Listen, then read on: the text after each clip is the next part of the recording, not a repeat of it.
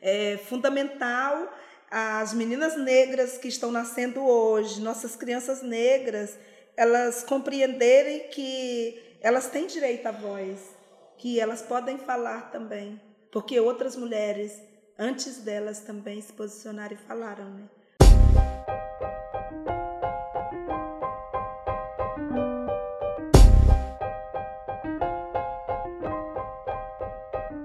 Olá, está começando o Olhares Podcast. Eu sou a Aline Hack, a operadora do direito que adora problematizar.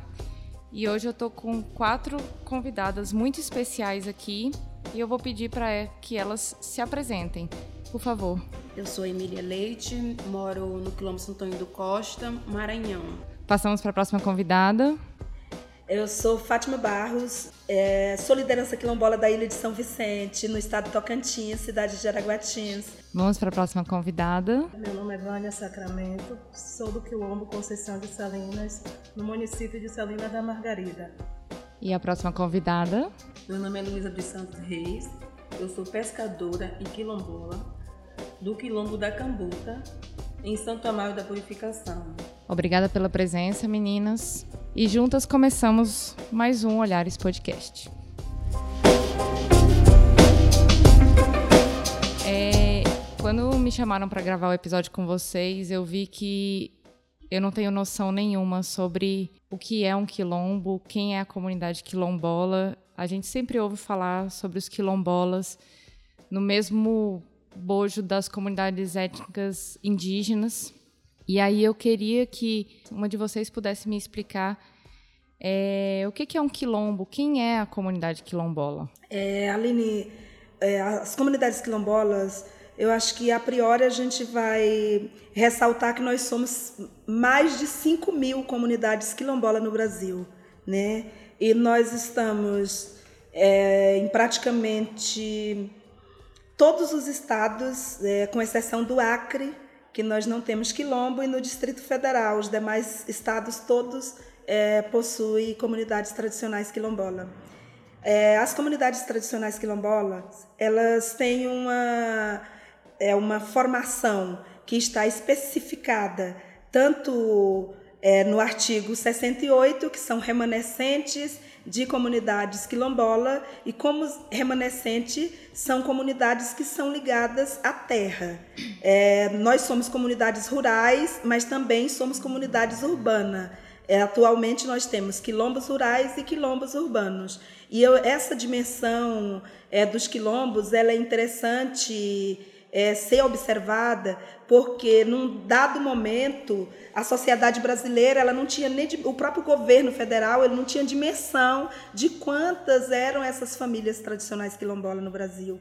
E aí através da Fundação Cultural Palmares foi feito é, está sendo feito ainda, porque atualmente a gente ainda encontra comunidades que estão em processo de reconhecimento. O processo de reconhecimento ele dá-se-á pela Fundação Cultural Palmares, através de uma pesquisa de visitas e a, após esse reconhecimento, é auto-identificação, são as comunidades que se auto-reconhecem como quilombolas. E aí, é, a partir desse momento, a gente entra em uma parte que é o reconhecimento territorial. E a terra, para a gente, ela é sagrada, porque é o nosso espaço de vida, é o nosso espaço de bem viver, é onde nós vivemos, trabalhamos, criamos nossos filhos. Então, o território para a gente é sagrado, onde nós fazemos também nos nossos rituais. É, todo o nosso sagrado ele tem a ver com a terra. E por isso o, o território para as comunidades tradicionais é tão importante. E essas famílias, elas é, estão hoje com reconhecimento. Nós temos um reconhecimento que é através de um processo dentro da Fundação Cultural Palmares, que é uma autarquia do Ministério da Cultura, e o nosso processo de regularização fundiária, ele ocorre através do INCRA, que hoje, atualmente, ele é ligado à Casa Civil. Então, a, a nossa regulamentação territorial, ela se dá dessa forma. E nós temos também um artigo que é o artigo 68 da Constituição Federal, das disposições transitórias, que regulamenta esse reconhecimento dessas comunidades. Mas é, assim, é importante lembrar que todo esse reconhecimento, ele não ocorre só no âmbito da lei, mas esse reconhecimento, quem nos dá o reconhecimento somos nós mesmos. Nós, nós entendemos e nossas famílias, é, nossas crianças, nossos jovens, nossos mais velhos, nós entendemos que nós não precisamos de ninguém para nos respaldar. Quando nós nos reconhecemos como quilombola, quando conhecemos a nossa história, quando sabemos da nossa origem, quando referendamos as nossas tradições, nós nos sentimos e somos quilombola. E aí, nesse aspecto, é que a gente coloca a importância desse auto-reconhecimento. Entendi. Então tem a ver com uma questão de identidade. Ser quilombola é uma identidade. É uma identidade que envolve a raça, que a gente observa que os quilombolas é, são em grande parte pessoas negras e pardas, né? É, e tem um envolvimento direto com a cultura, com a terra que estão inseridos, né? E, e tudo isso é um, é um conjunto, né? É, só pegando um pouco da, da questão do território. Para nós, mulheres pescadoras, quilombola, o território é mais que terra. A gente não luta pelo território para ficar rico, para vender nossa propriedade. A gente quer fazer uso daquele espaço, porque é lá que a gente vive, é lá que a gente tira nosso sustento. É da, é, foi nossa família que lutou para estar naquele espaço. Não é os fazendeiros que vêm, os, os fazendeiros, os deputados que está chegando agora, que é dono daquela terra, não é nosso povo, é nossa gente, que foi nossos ancestrais que viveu, que viveu naquele espaço. E a gente quer dar continuidade a esse lugar que é nosso, que nos pertence, o território pulsa na nossa veia. Porque a vida da gente está naquele território. E aquele território é importante para os quilombolas, é importante para as mulheres negras, para os pescadores, porque a nossa vida está naquele território. E o que as pessoas não observam é que aquele território ali ele faz parte de um conjunto e a comunidade quilombola, assim como é, o restante da, da população, ela produz, ela produz, ela tem a, a economia agrícola, tem a economia pesqueira e tem outras economias que também contribuem para o crescimento do país e o, o crescimento do município, daquela comunidade, né? Quem são as mulheres quilombolas no quilombo de vocês? Ah, as mulheres quilombolas, Aline, eu é, costumo dizer que nós somos é, atualmente e talvez ao longo da história aquelas mulheres que mais lutaram nessa sociedade brasileira. Se nós formos olhar é, o papel da mulher negra e o papel da mulher negra rural e o papel da mulher negra quilombola, pescadora, quebradeira de coco, extrativista, nós vamos ver que nós mulheres do campo somos as mulheres que mais temos que lutar. Nós mulheres negras somos as que mais temos que lutar, porque toda a riqueza desse país, ela foi construída em cima dos nossos corpos de mulheres negras, né? E sem nenhum tipo de correlação de forças, né? Então, assim, é, chegar a 2017 e termos mulheres aqui é, se reafirmando quilombola, se empoderando e fazendo esse papel de liderança dentro da, dos seus territórios, isso é de uma grandeza, isso é fundamental. Somos mulheres guerreiras, somos mãe, mas também somos professoras, somos trabalhadoras rurais, somos pescadoras, marisqueiras quebradeiras de coco, e somos as mulheres que damos o tom para a terra, o tom para a vida. Nós somos o sal da terra. E o quilombo, ao contrário do que as pessoas pensam, o quilombo não nos pertence. Somos nós que pertencemos ao quilombo. Nossa, que bonito isso. É, alguém mais quer falar alguma coisa a respeito do, dessa questão de quem são as mulheres? Assim, o que, que as mulheres elas contribuem dentro do quilombo, além da própria questão histórica? Porque eu vejo que as mulheres elas são a própria história, são elas que, que transmitem todo, todo aquele aparato histórico. É, é, eu estava estudando a respeito da, das comunidades quilombolas e eu vi que vocês é, têm a, uma oralidade muito forte. São essas mulheres que transmitem esse conhecimento para as gerações seguintes? Sim, porque com a cultura, né? Com a nossa cultura, que a gente vem trazendo de geração em geração. Temos né, nosso, nosso samba, a nossa dança, temos a nossa capoeira, né? E isso vem trazendo e vai levando para o futuro, né? Os nossos jovens é, continuo, dar continuidade. Entendi. É, vocês acham que, que, que o papel da mulher dentro do quilombo, ela, é, o papel principal dela é perseverar a cultura, é dar continuidade à cultura? Isso. É, as mulheres negras continuar no território e dar continuidade a isso é muito importante. É, me lembro do, de lá da, da minha comunidade que a gente tinha um desejo de sair para fora para trabalhar. Que, porque para não querer ficar na comunidade, minha mãe dizia não, vocês vão ficar aqui, você vai ficar aqui trabalhando comigo, porque se a gente tiver, se tiver que passar fome, vai passar fome aqui comigo debaixo da minha asa. Aquilo é importante da, da mãe da gente criar aquele laço de carinho para gente, porque o território agora o território para mim é tudo, porque foi minha mãe que me ensinou a valorizar meu território a, a importância de mariscar. Hoje eu faço faculdade, mas eu quero mariscar, eu sou pescadora, eu me assumo como pescadora, a minha identidade é pescadora e quilombola, depois que eu sou universitária. Mas antes, minha atividade de origem, minha identidade é mulher negra, quilombola e pescadora, porque minha mãe passa isso para mim, a importância, a valorização de a gente dar, dar valor ao nosso trabalho, aquela atividade que a gente faz, que é honesta, o Estado diz que é, a gente somos pobre coitada, mas a gente não somos pobre coitada, não, a gente somos rico. Pobre coitada é esse desgraçado que quer tirar o território da gente. Entendi. Você, Emília, o que, que você tem para falar? Apesar de ser bem jovem, eu aprendi também, assim, apesar de ser bem jovem, né, poderia ter outros anseios, e eu tenho essa compreensão também com o meu território, porque a minha relação, por ser jovem, eu poderia muito bem querer sair do meu território para buscar outras fontes.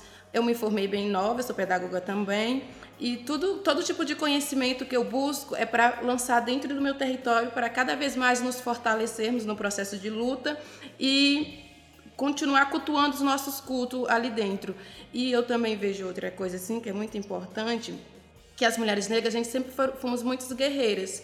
Porque, apesar de todo o sofrimento que a gente passou, que foi a parte da população negra que mais sofreu fomos nós, por sermos estrupada, violentada de todos os tipos, a gente continua forte, com um lindo sorriso. A gente, a, e também outra coisa é que a, os nossos corpos, apesar de a gente ser bonito, a gente não se sente a gente, nós, nós não somos um símbolo sexual, porque eu, apesar de ser nova, eu tenho um corpo bonitinho, né? Eu, sou, eu vejo muito isso, que as pessoas ficam olhando pra gente assim, os rapazes quando a gente passa, e eu sempre coloco isso na minha cabeça, eu sempre digo que eu não sou, não, meu corpo não é símbolo sexual. Tenho um corpo bonitinho sim, mas quero e mereço respeito como mulher e como ser humano. E principalmente por ser negra, porque como mulher negra, a gente ainda sofre um outro, um outro, um outro preconceito quando é relacionada à cor, porque a mulher no Brasil já sofre bastante, quando é negra, ainda mais. Eu acho que eu só queria fazer um parênteses, sabe, Aline? Porque, assim, é, lembrando essa questão da oralidade, a importância disso para é, o processo é, da continuidade das nossas famílias, a gente vê, assim, desde o momento que as nossas ancestrais foram traficadas na África, quando fizeram a grande viagem, né? E nessa grande viagem, muitas delas morriam porque se jogavam ao mar para que uhum. não fossem escravizadas. Outras eh, assassinavam os próprios filhos para que os filhos não fossem escravizados. Então, tudo isso foram um processo de violências profunda que é, perpetuou e que passou de geração a geração. Mas nós, mulheres negras, mesmo com todo esse processo, nós conseguimos é, repassar as nossas histórias para os nossos filhos. A história de Vitória e a história da África, a verdadeira história da África. Porque a África, quando o homem branco chegou na África, a África ela tinha toda uma organização, conhecia como fundir o ferro, conhecia o ouro, tinha toda uma estrutura de cultura, de reino, de tudo. Tudo ali tinha uma organização interna muito importante, riquezas, pedras preciosas. E o homem branco ele saturou tudo, inclusive o nosso povo, né? Levou nosso povo a uma situação precária. E aí a gente fica é, imaginando que essas mulheres tiveram a força de atravessar mares, de atravessar serras e de continuar passando essas histórias. Eu, eu como remanescente quilombola, eu só estou aqui porque a minha tataravó, a Sarafina Barros, um dia foi é, fez esse processo, chegou até aqui e aí as minhas tias avós, elas que contavam a história do quilombo. É, os, o meu avô, o meu bisavô, os homens, eles meio que não falavam sobre o período da escravidão, mas as mulheres falavam. E aí, 2010, quando a gente teve problema dentro da comunidade, que nós fomos inclusive expulsos do nosso território porque a gente passou por um despejo, uma coisa que nos salvou foi o relato das minhas avós, das minhas tias avós, que elas que contavam, o nosso povo é negro, o nosso povo veio da África. E com esses relatos delas, nós conseguimos construir o nosso memorial, resgatar a nossa história e resgatar nosso território, né? E hoje nós estamos dentro do território, ocupamos o nosso território e retomamos o território. E esse é um papel da mulher. E aí quando a gente pensa nas próprias mulheres negras que carregavam as sementes dentro dos cabelos para levar para os quilombos, para poder fazer as plantações, e daí vem o nome semente crioula, né? A semente crioula, ela tem uma referência nessa Sim. história. Então, isso é muito bonito, porque a gente não só perpetua a história através da narrativa, mas nós também fazemos o papel do trabalho, do dia a dia, da luta e de tudo. Mas hoje a gente vê um novo fenômeno, que são essas jovens mulheres liderança fazendo esse papel aqui e fazendo a luta, né? Inclusive aqui em Brasília, nessa defesa dos nossos territórios. Vocês, vocês concordam que para as mulheres a perpetuação da história parece ser mais importante do que para os homens? É, vocês acreditam que a história quilombola ela só se perpetuou, ela só deu continuidade por causa da, das mulheres? Porque pela fala da Fátima e pela sua fala também, Vânia, a gente consegue é, tirar informações que os homens, eles queriam sair dos quilombos, eles queriam trabalhar, eles queriam se inserir no mercado de trabalho. Só que eram as mulheres que sofriam as verdadeiras violências. Eram as mulheres que eram escravizadas de uma forma mais dura, eram as mulheres que eram arrancadas dos seus filhos ou os filhos arrancados delas, que tinham seus filhos arrancados. Eram as mulheres que sofriam é, violências sexuais graves, é, morte, é, isso sem contar outros tipos de violência. Mas que foram que para elas importava muito mais do que para os homens, porque talvez que essa violência tenha sido um, um, um fator gerador de, de empoderamento para essas mulheres. Vocês concordam? O que, que vocês acham disso? Eu concordo. Acho que é isso mesmo. Do sofrimento, né, que veio a força, né, a resistência, que a gente é, resistimos, estamos resistindo porque lutamos. Resistir para existir. A gente resistiu primeiro e agora a gente está existindo. Que nossos ancestrais fez o trabalho de conscientizar, de falar da importância da história dele, e que hoje a gente está aqui se empoderando de conhecimento, conhecimento popular e levando à frente, contando para nossos filhos, para o nosso neto, para dar continuidade para isso, né? Que isso não morra. E o que, que você acha, Emília, a respeito disso, assim, dessas questões, da, da importância das mulheres é, você acha que as mulheres, por conta disso que você falou, da objetificação do corpo das mulheres, né? Porque a gente sabe que é, o próprio corpo da mulher, ele, ele também é um processo de identidade, né? Então a mulher, para ela se identificar como quilombola, ela, ela não tem que se identificar unicamente como quilombola, ela tem que se identificar como uma mulher negra, ela tem que se identificar como parte de um povo, né? Você acha que essas violências elas podem ter contribuído de certa forma? É, como ela disse que é, da, que é do sofrimento que vem, que vem a força, então acredito que sim, que, que esses, esses, esses levantes devem ter feito uma forma, uma maneira da gente não continuar no processo de omissão é saindo mesmo e colocando tudo para fora e fortalecendo cada vez mais as nossas culturas para poder não continuar naquele processo de omissão. E isso é, é uma contribuição importante. E, eu, e realmente, as mulheres, como a gente vê, a gente vai estudar a história do Brasil, inclusive a da África, a gente vai ver que as maiores guerreiras foram mulheres negras, entendeu?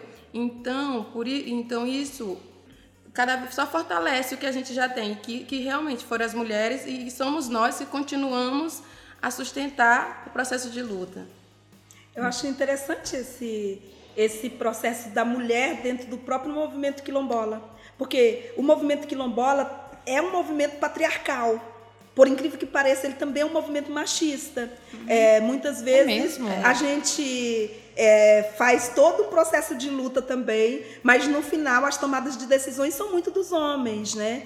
E aí é, é interessante que eu, eu, vejo assim que nos últimos 10 anos a gente começa a fazer uma modificação. E aí a mulher negra, nós temos uma situação atípica das mulheres brancas, porque o próprio feminismo, ele nunca deu conta das nossas pautas de mulheres negras o, o, feminismo em si, ele não dá conta da pauta das mulheres negras. É, e nós... o movimento quilombola, de certa forma, é um movimento patriarcal. E machista. Machista. Apesar da África é, não ser patriarcal. A África em si não é patriarcal. Então, dentro do movimento quilombola, eu digo, dentro das comunidades quilombolas, a, a comunidade quilombola, na sua essência, é matriarcal. É, é matriarcal. Mas é, o, essa, essa coisa do machismo é, talvez até por a essência do próprio brasileiro, ele, ela ocorre também dentro dos movimentos é, negros e dentro do movimento quilombola. E aí, assim, mas nos últimos dez anos, a gente começa a perceber uma mudança nesse processo é, das mulheres negras, mesmo sem é, serem ouvidas. Porque, assim, eu sempre falo, nós temos voz, mas nós não somos escutadas. E eu, eu acho isso assim forte, porque muitas vezes nós sentamos numa, é, numa assembleia junto com outros companheiros e até colocamos as nossas opiniões, mas nem sempre é a nossa posição que é levada em consideração. É, mas a gente tem remado contra esse processo. A gente não tem se acomodado nisso. Aí nisso é que eu percebo uma mudança. Se a gente fizer um estudo desses últimos 10 anos de movimento quilombola, você vai ver uma série de nomes de jovens lideranças, de mulheres quilombolas que se levantaram dentro dos seus territórios e que fortaleceram a luta do território. E, e, essa, essa perspectiva de mudança de postura, ela é fundamental, né? Ela é fundamental para nós mulheres negras, porque se a gente não se empoderar e aí a gente, às vezes a gente trata de pautas assim que as pessoas acham que são é, irrelevantes. A questão do corpo, a questão do cabelo, a questão da beleza da mulher. Mas isso é significativo, sim, para nós mulheres negras. É, eu vejo que tem que. É, existe sim é, um feminismo branco e um feminismo negro. É, são pautas iguais em algum, elas se tocam em alguns espaços, mas elas se distanciam tanto em outras e a gente observa também que a pauta racial ela é, principalmente a, o movimento negro hoje, contemporâneo, ele tem três vertentes e uma das vertentes é a questão da cultura, né, do reconhecimento da cultura. E aí é, vem uma, uma pergunta que vem dessa, disso que você falou. A gente tem visto que, que ser quilombola, assim como o conceito de quilombo, ele surgiu há muitos anos, né? e ele foi inclusive discutido na Constituição de 1988. Só que nós sabemos que os quilombos estão aqui desde quando o Brasil foi, entre aspas, descoberto, porque ele já, é, ele já existia, ele já existia né? né? E aí, por que, que vocês acham que demorou tanto para que a pauta quilombola chegasse nas agendas governamentais? Por que, que vocês acham que demorou tanto para se discutir e visibilizar? Porque, assim, a gente vê que, muito embora este, é, os, os quilombos, as comunidades quilombolas estão lutando pelos seus espaços, somente agora é, está se discutindo a pauta quilombola. Vocês acreditam que é, unicamente por conta. Ela, ela se dá mais pelo interesse de ocupação dos quilombos pelas, pela, pelo público ou mais pelo interesse das comunidades quilombolas se empoderarem? É um movimento que vai de fora para dentro ou de dentro para fora? Por que, que vocês acham que elas agora estão sendo discutidas? Eu acho que é porque nesse momento a gente não, não nós não temos mais nenhuma possibilidade de continuarmos aceitando é, o script que foi escrito para nossas vidas, né? É, porque a gente observa assim que é, é, a questão dos quilombos ela sempre foi tão invisibilizada, nunca se falou sobre as comunidades negras do Brasil, mesmo sabendo que hoje você disse são quantos quilombos? que 5 mil quilombos. São 5 mil povoados com muitas pessoas, eles estão ocupando o Brasil inteiro, inclusive áreas urbanas. E é triste pensar que é por causa do interesse público e nós sabemos que é por causa do interesse de alguns poucos em ocupar esses espaços de vocês que são seus por origem, por é, determinação cultural, por é, por, essa, por todo esse contexto, né? Que ele só veio para a pauta agora. Né? Ele só veio para a pauta agora por quê? Porque precisamos delimitar as terras, porque nós precisamos ocupar os quilombos, sendo que a todo tempo vocês estiveram lutando, lutando, lutando e ninguém disse: olha, gente, existem comunidades quilombolas no Brasil inteiro e ninguém está dando a mínima para isso. Isso é um absurdo, isso é, é, é tocante, eu acho. Isso também é, é, fruto do racismo, né? Do, da questão dos 400 anos de escravidão que o povo negro foi submetido é, nessa, nessa nação, nessa pátria. E, e isso é, fortaleceu demais o racismo, perpetuou isso na nossa sociedade. Inclusive a sociedade brasileira, é, por incrível que pareça, que eu acho isso até assim, fico até abismada com isso, mas é uma sociedade que ela não se sente culpada pelo que aconteceu, que ela não se corresponsabiliza por esse processo de, de escravidão que o povo negro sofreu. E aí eu acho que fruto de tudo isso, você tem parlamentos, é, teve processo de governo, tivemos congressos formados sempre por aqueles que não nos representam, por aqueles que nunca se importaram é, em entender as nossas pautas, em saber do nosso povo, em respeitar o nosso povo, em respeitar nosso bem viver e nossos territórios. E aí somado-se a isso, e aí tem, tem isso que é de fora, aliado a quem concentra o capital, né, a, que é, a, a grande concentração do capital hoje está na mão de poucos e uh, anterior a gente entendia mais ou menos quem eram os nossos inimigos, sabe, Aline? Uhum. A gente entendia que era o jagunço, era o pistoleiro que estava lá ameaçando a gente de morte, que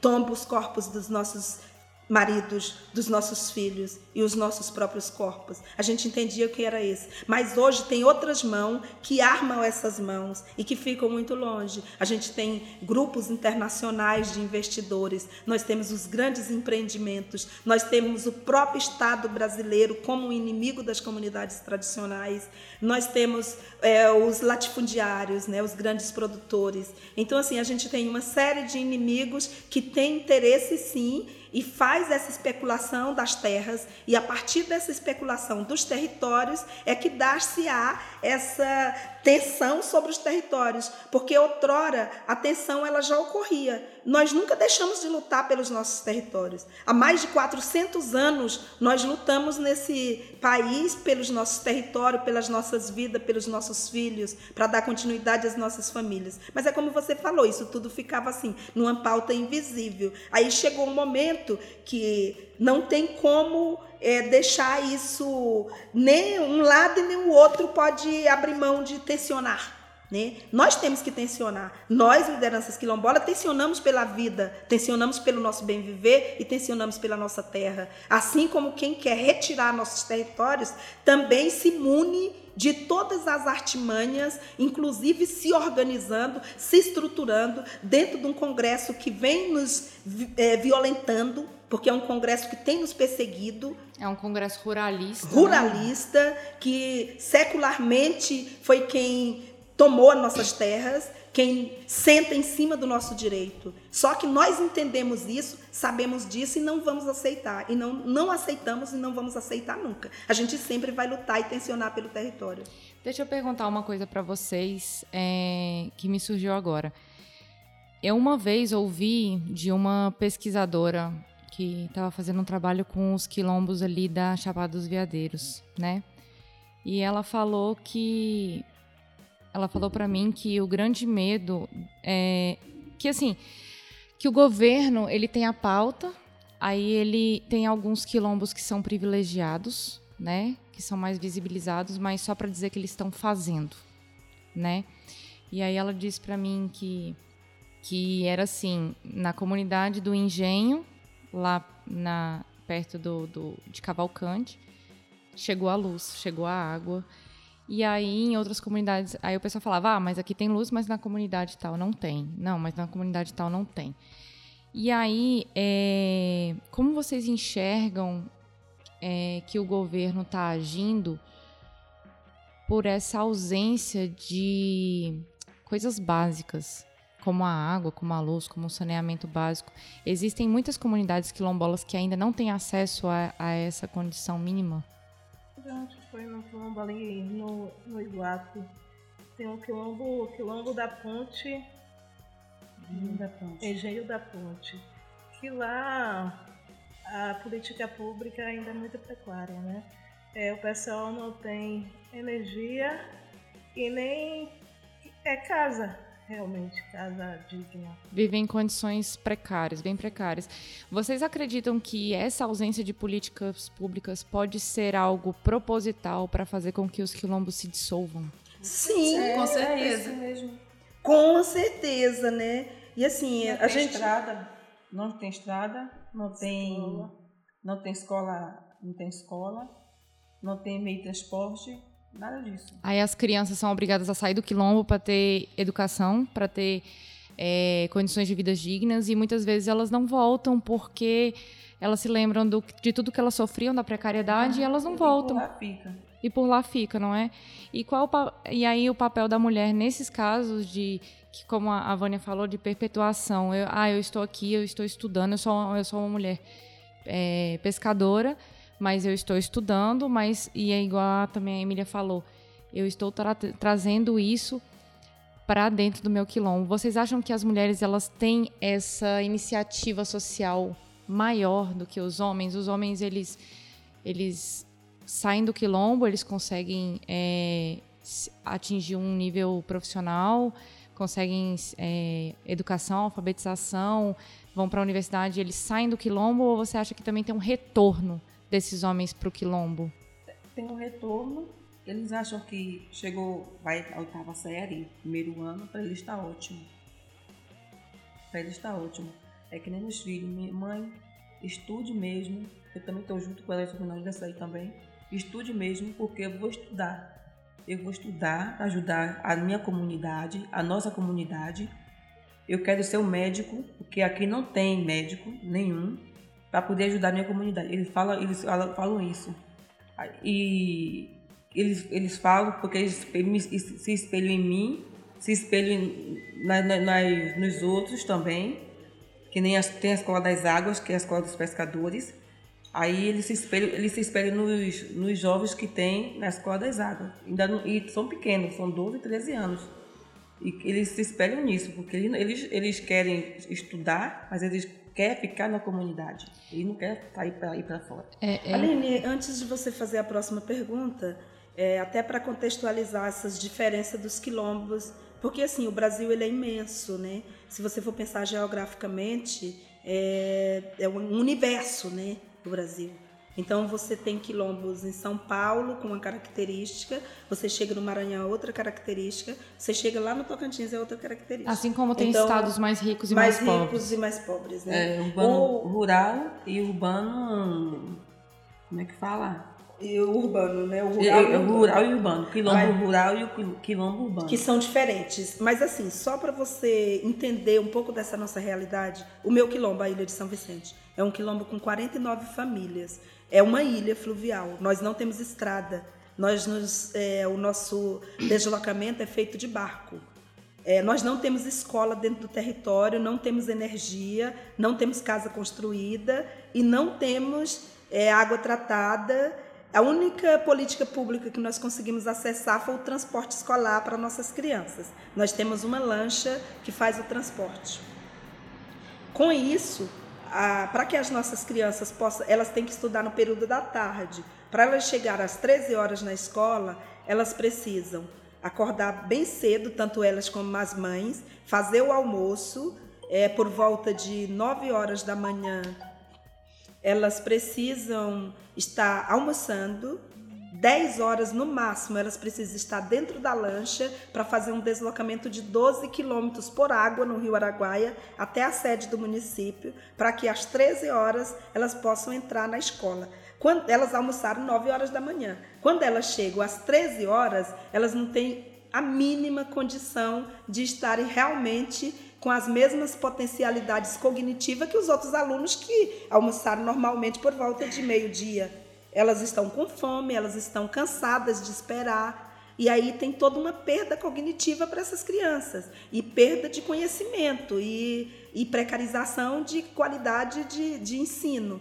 E aí é, é muito é, louco tudo isso, você pensar que quando essas crianças terminam esse horário da aula, elas voltam para a beira do rio, pegam a lancha, voltam para o quilombo. Chega no quilombo, não tem energia elétrica. Aí elas têm que acender uma lamparina para poder fazer suas atividades de casa. Elas não têm um livro, uma fonte de leitura a mais. E isso, como que você pode querer é, comparar a criança que estuda nessas condições com a criança que estuda em outras condições. Uhum. E aí eu me preocupo com isso. É como pedagoga, como quilombola, como remanescente, eu me preocupo. E no meu quilombo, a nossa alternativa foi o quê?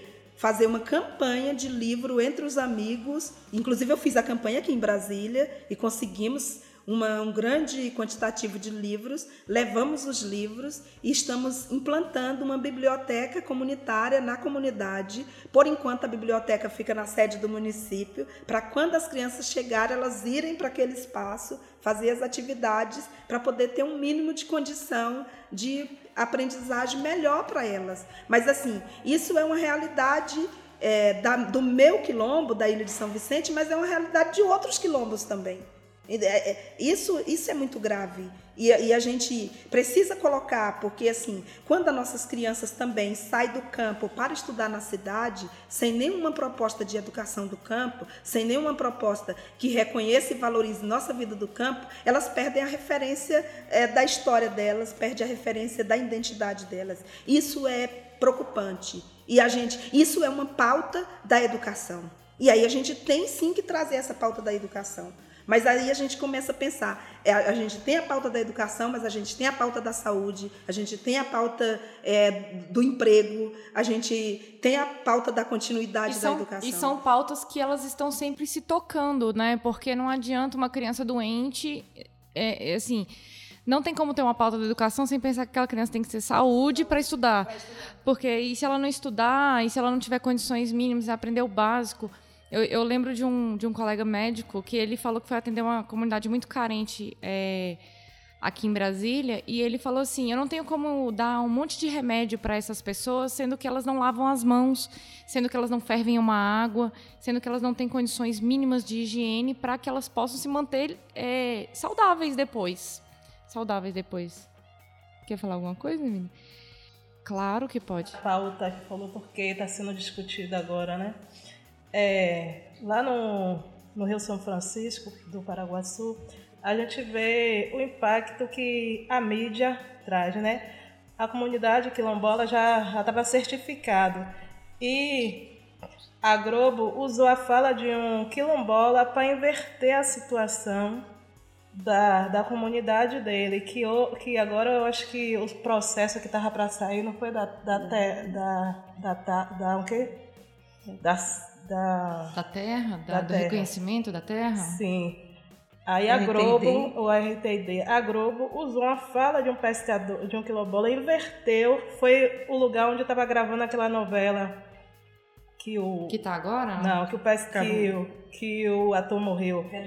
O velho Chico foi gravado lá no quilombo do Rio São Francisco, não foi em Juazeiro, teve parte que foi em Juazeiro e teve parte que foi no Rio São Francisco. E a Globo usou a fala, maquiou uma fala de um quilombola para usar contra o quilombo. E a gente vê é, como a mídia e o ruralista tá ligado um com o outro para desestruturar a luta do quilombo, a luta do povo, né? Inclusive na, na, é, quando você pega e o tempo todo você. A, a, televisão é quem educa, né? Ali na televisão ela educa boa parte das pessoas. E aí você liga a televisão no horário nobre está lá. O agro é pop, o agro é tech, o agro é tudo. E como se nós não fôssemos nada, né? Retira qualquer potencialidade das nossas comunidades. E nós temos potencialidade. Os nossos quilombos são a parte é, territorial onde tem preservação ambiental. E é justamente por isso que as nossas terras são fruto de tanta especulação. E, e elas se perpetuam por tantos anos, por porque tantos existe anos. esse cuidado, né? E, assim, essa é a penúltima pergunta que eu vou fazer. como os quilombos eles conversam entre si? Como como eles conseguem alcançar? Porque eu sei que a pauta principal do quilombo é o reconhecimento da terra, reconhecimento do povo e da cultura. Mas existem outras pautas, como a própria é, como foi até citado aqui, tem a pauta de vocês, né, da, da Vânia e da, desculpa, da Vânia e da Luísa, que é a pauta pesqueira também, né? Os, os quilombos seu tem a questão da educação, né? Que é uma questão, não tem luz. Então, assim, cada quilombo ele tem uma, ele tem uma necessidade diferente, ele é composto por pessoas diferentes, com necessidades diferentes, né? Como é que esses quilombos eles articulam entre si? A nossa pauta ela converge na luta pelo território, né? Todos nós temos várias pautas, mas a nossa principal pauta é a luta pelo território. A luta pelo território é tudo, porque o território é a vida. Sem o território a gente não existe. Se o território deixar de existir, nós deixamos de existir junto com ele. Então, sem água não tem sagrado, sem água não tem encantado, sem água não tem o que nos mantém vivo, a nossa essência. É, sem a terra não tem o que nos mantém de pé, o que nos mantém vivo. Não tem alimento de qualidade, não tem vida. Então o que nos converge é a luta pelo território. E hoje as comunidades elas dialogam entre si através do próprio da própria organização do movimento quilombola. E no Brasil existe movimentos quilombola, né? Porque nós temos movimentos é, que são mais regionais, estaduais e temos movimentos nacionais. E não existe só um movimento nacional, existe vários movimentos nacionais, né?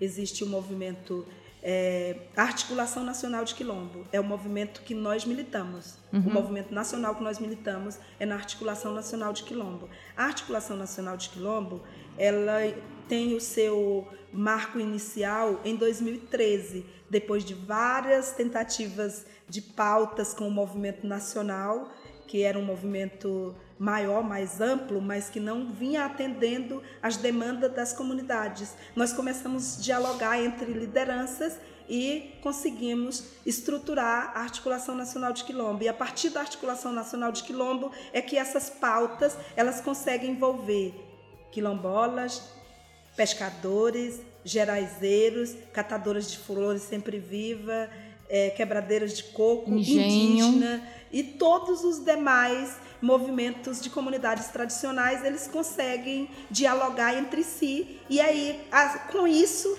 possibilitou fazer agenda comum com isso possibilita dialogar, entender o que que está passando no quilombo, fazer atividades que congregue os vários povos, fazer pautas unificadas. Só foi possível estar em Brasília porque a gente consegue dialogar com a Bahia para que a Bahia viesse junto, para que o Tocantins, para que o Maranhão, para que a gente viesse com delegação do Rio Grande do Sul, para que tivesse indígena, para que hoje, no dia da votação da ADIM, 3239 que vai acontecer no STF, a gente pudesse aqui faz, estar aqui fazendo essa luta, só foi possível porque nós conseguimos dialogar entre nós, nós conseguimos fazer essa interlocução entre os movimentos e entre as lideranças. E aí eu queria fazer uma última pergunta aqui para vocês, que é a seguinte: nós vemos histórias de mulheres fortes e verdadeiras líderes no quilombo e vocês mostraram para gente isso aqui, né? São vocês o espaço de fala, a ponte do quilombo para o mundo. Vocês são a voz do movimento.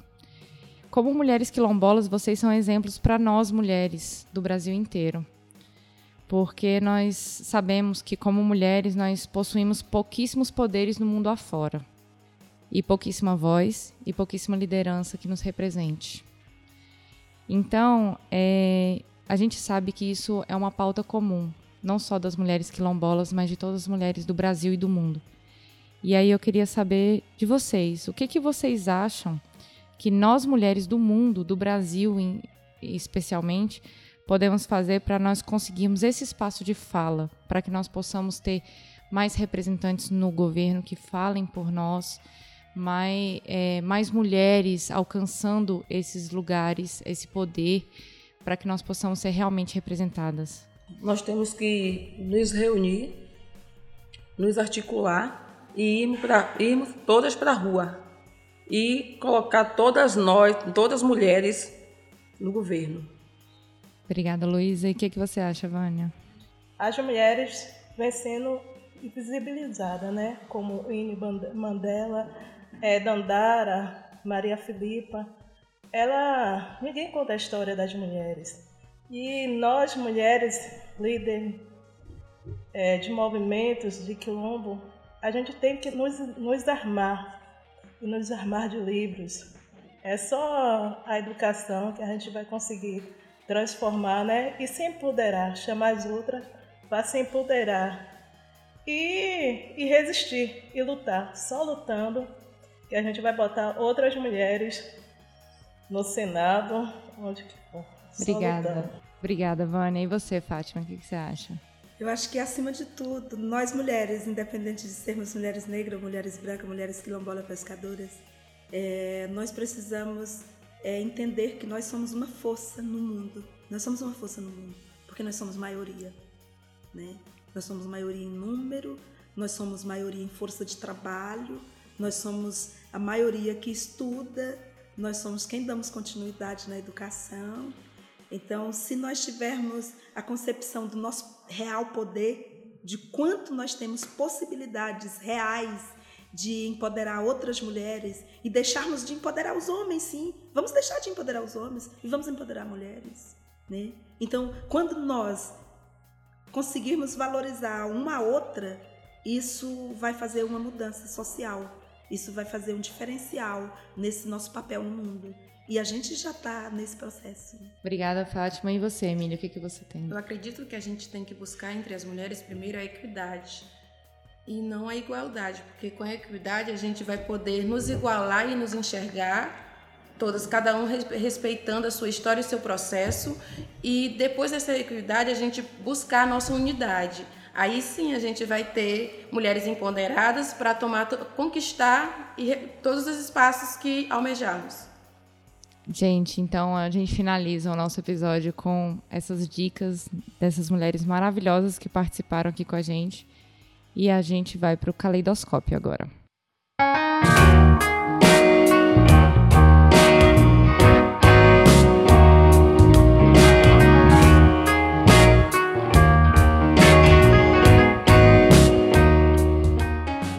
Vamos começar pela Luísa, que respondeu a última pergunta. Luísa, o que, que você tem para indicar para a gente, para que as pessoas possam conhecer um pouquinho mais as comunidades quilombolas ou esses espaços de fala? Assim, é o mesmo que eu vou indicar, é o que Vânia, eu creio que Vânia vai uhum. indicar, né? É, que temos o documentário No Rio e no Mar. É, Esse documentário tem, agora, tem no YouTube? É, tá no YouTube. Vai lançar agora dia 1 dia 5 de setembro. de setembro, o documentário do Rio dos Macacos. Eu não lembro muito bem como é que vai ser o. E tem o documentário Porto Dom João. E tem o outro que é. Mulheres nas Águas. Mulheres nas Águas. Das águas. Quatro documentários aí pra gente. Tem mais porque não tá, tô lembrando. Mas são quatro documentários aí pra gente conhecer um pouquinho da pauta quilombola e pesqueira também, né? E o movimento também tem um, uma campanha de assinatura pelo Território Livre que é para garantir o território livre dessa comunidade tradicional, né?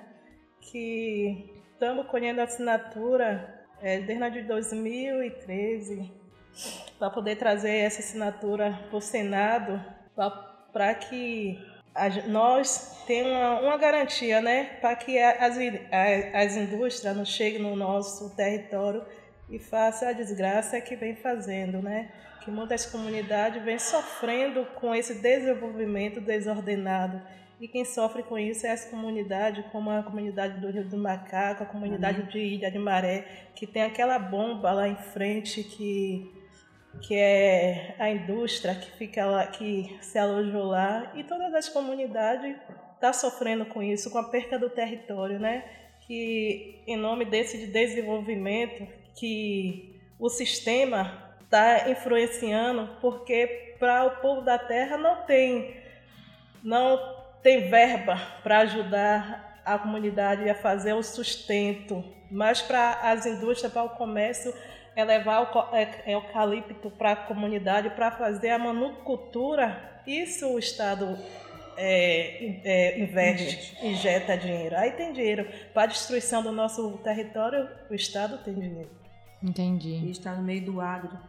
É, o estado do agro, a bancada ruralista especialmente. E você, Fátima, o que, que tem para indicar para gente? Olha, nós temos para indicar é, uma página que é da campanha em defesa do Cerrado.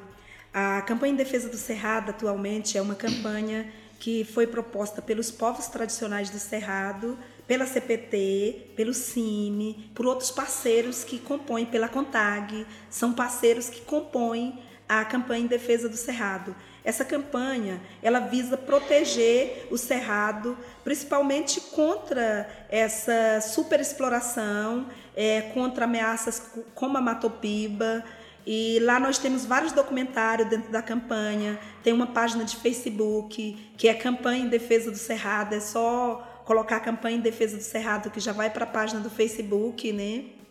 Da campanha e lá nós temos os documentários. Tá bem interessante, tá numa linguagem bem acessível e a gente vem falando do cerrado, da preservação e também da destruição do cerrado, falando sobre o grande projeto que é a Matopiba, que visa é, ocupar o todo a Bahia parte do, do cerrado que está em preservação, né? Que seria a Bahia, parte na Bahia, parte no Piauí parte no Maranhão e praticamente todo o estado do Tocantins. E, e, esse projeto é um grande empreendimento, é um grande projeto. E o estado de Goiás também, o, né? esta, o estado de Goiás ele não está entrando dentro da Matopiba, porque se considera que o estado de Goiás ele já está todo devastado, o cerrado. Nossa, que né? pena. Então isso é muito triste até, inclusive a gente pensar isso, né?